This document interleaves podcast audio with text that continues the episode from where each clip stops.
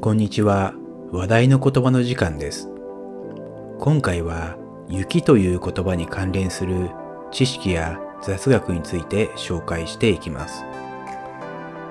1、雪が降る仕組み。2、みぞれ、あられ、氷の違い。3、世界で一番雪が降った意外な場所とは以上の内容を3分程度で紹介していきます。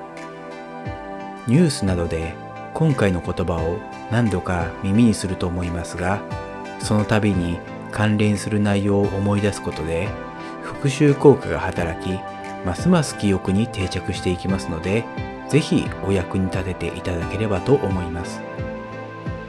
では、最初に雪が降る仕組みについて。雲の中には小さな水の粒が漂っています。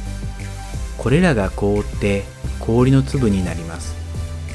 氷の粒同士がぶつかり合ったり、水蒸気を吸収するとどんどん大きくなっていきます。そして重くなったものが地上に落ちてきます。この時、地上までの気温が高ければ溶けて雨になりますが、低ければ溶けずに雪となります。こうして冬の寒い日には雨ではなく雪が降ります。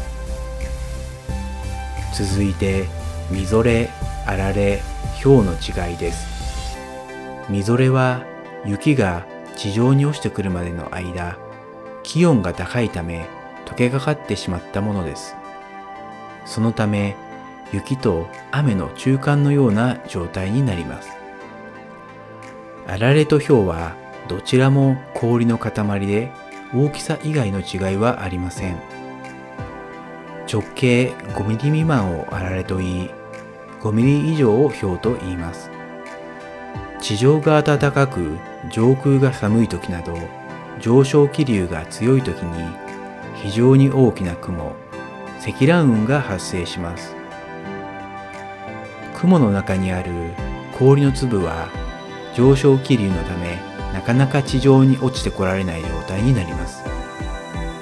その間にさらにぶつかり合ったり水蒸気を吸収してどんどん大きくなります。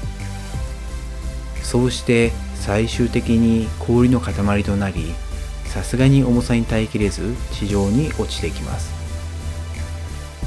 雪と同じく落ちてくるまでの間に溶けなければあられや氷となります。最後に世界一雪が降った場所ですがどこかわかりますか？実は日本にあります。滋賀県と岐阜県にまたがる伊吹山で1927年に11メートル82センチという積雪が記憶されています。よく考えてみれば日本は水蒸気が発生しやすい海に囲まれていますので確かに雪がたくさん降ることも納得ですね。いかがでしたでしょうか？一つの言葉をとってみてもいろいろなことがあって面白いですね。このチャンネルではこのように話題の言葉の知識や雑学を紹介していきますので楽しみにしていてください。では今回はこの辺りでさようなら。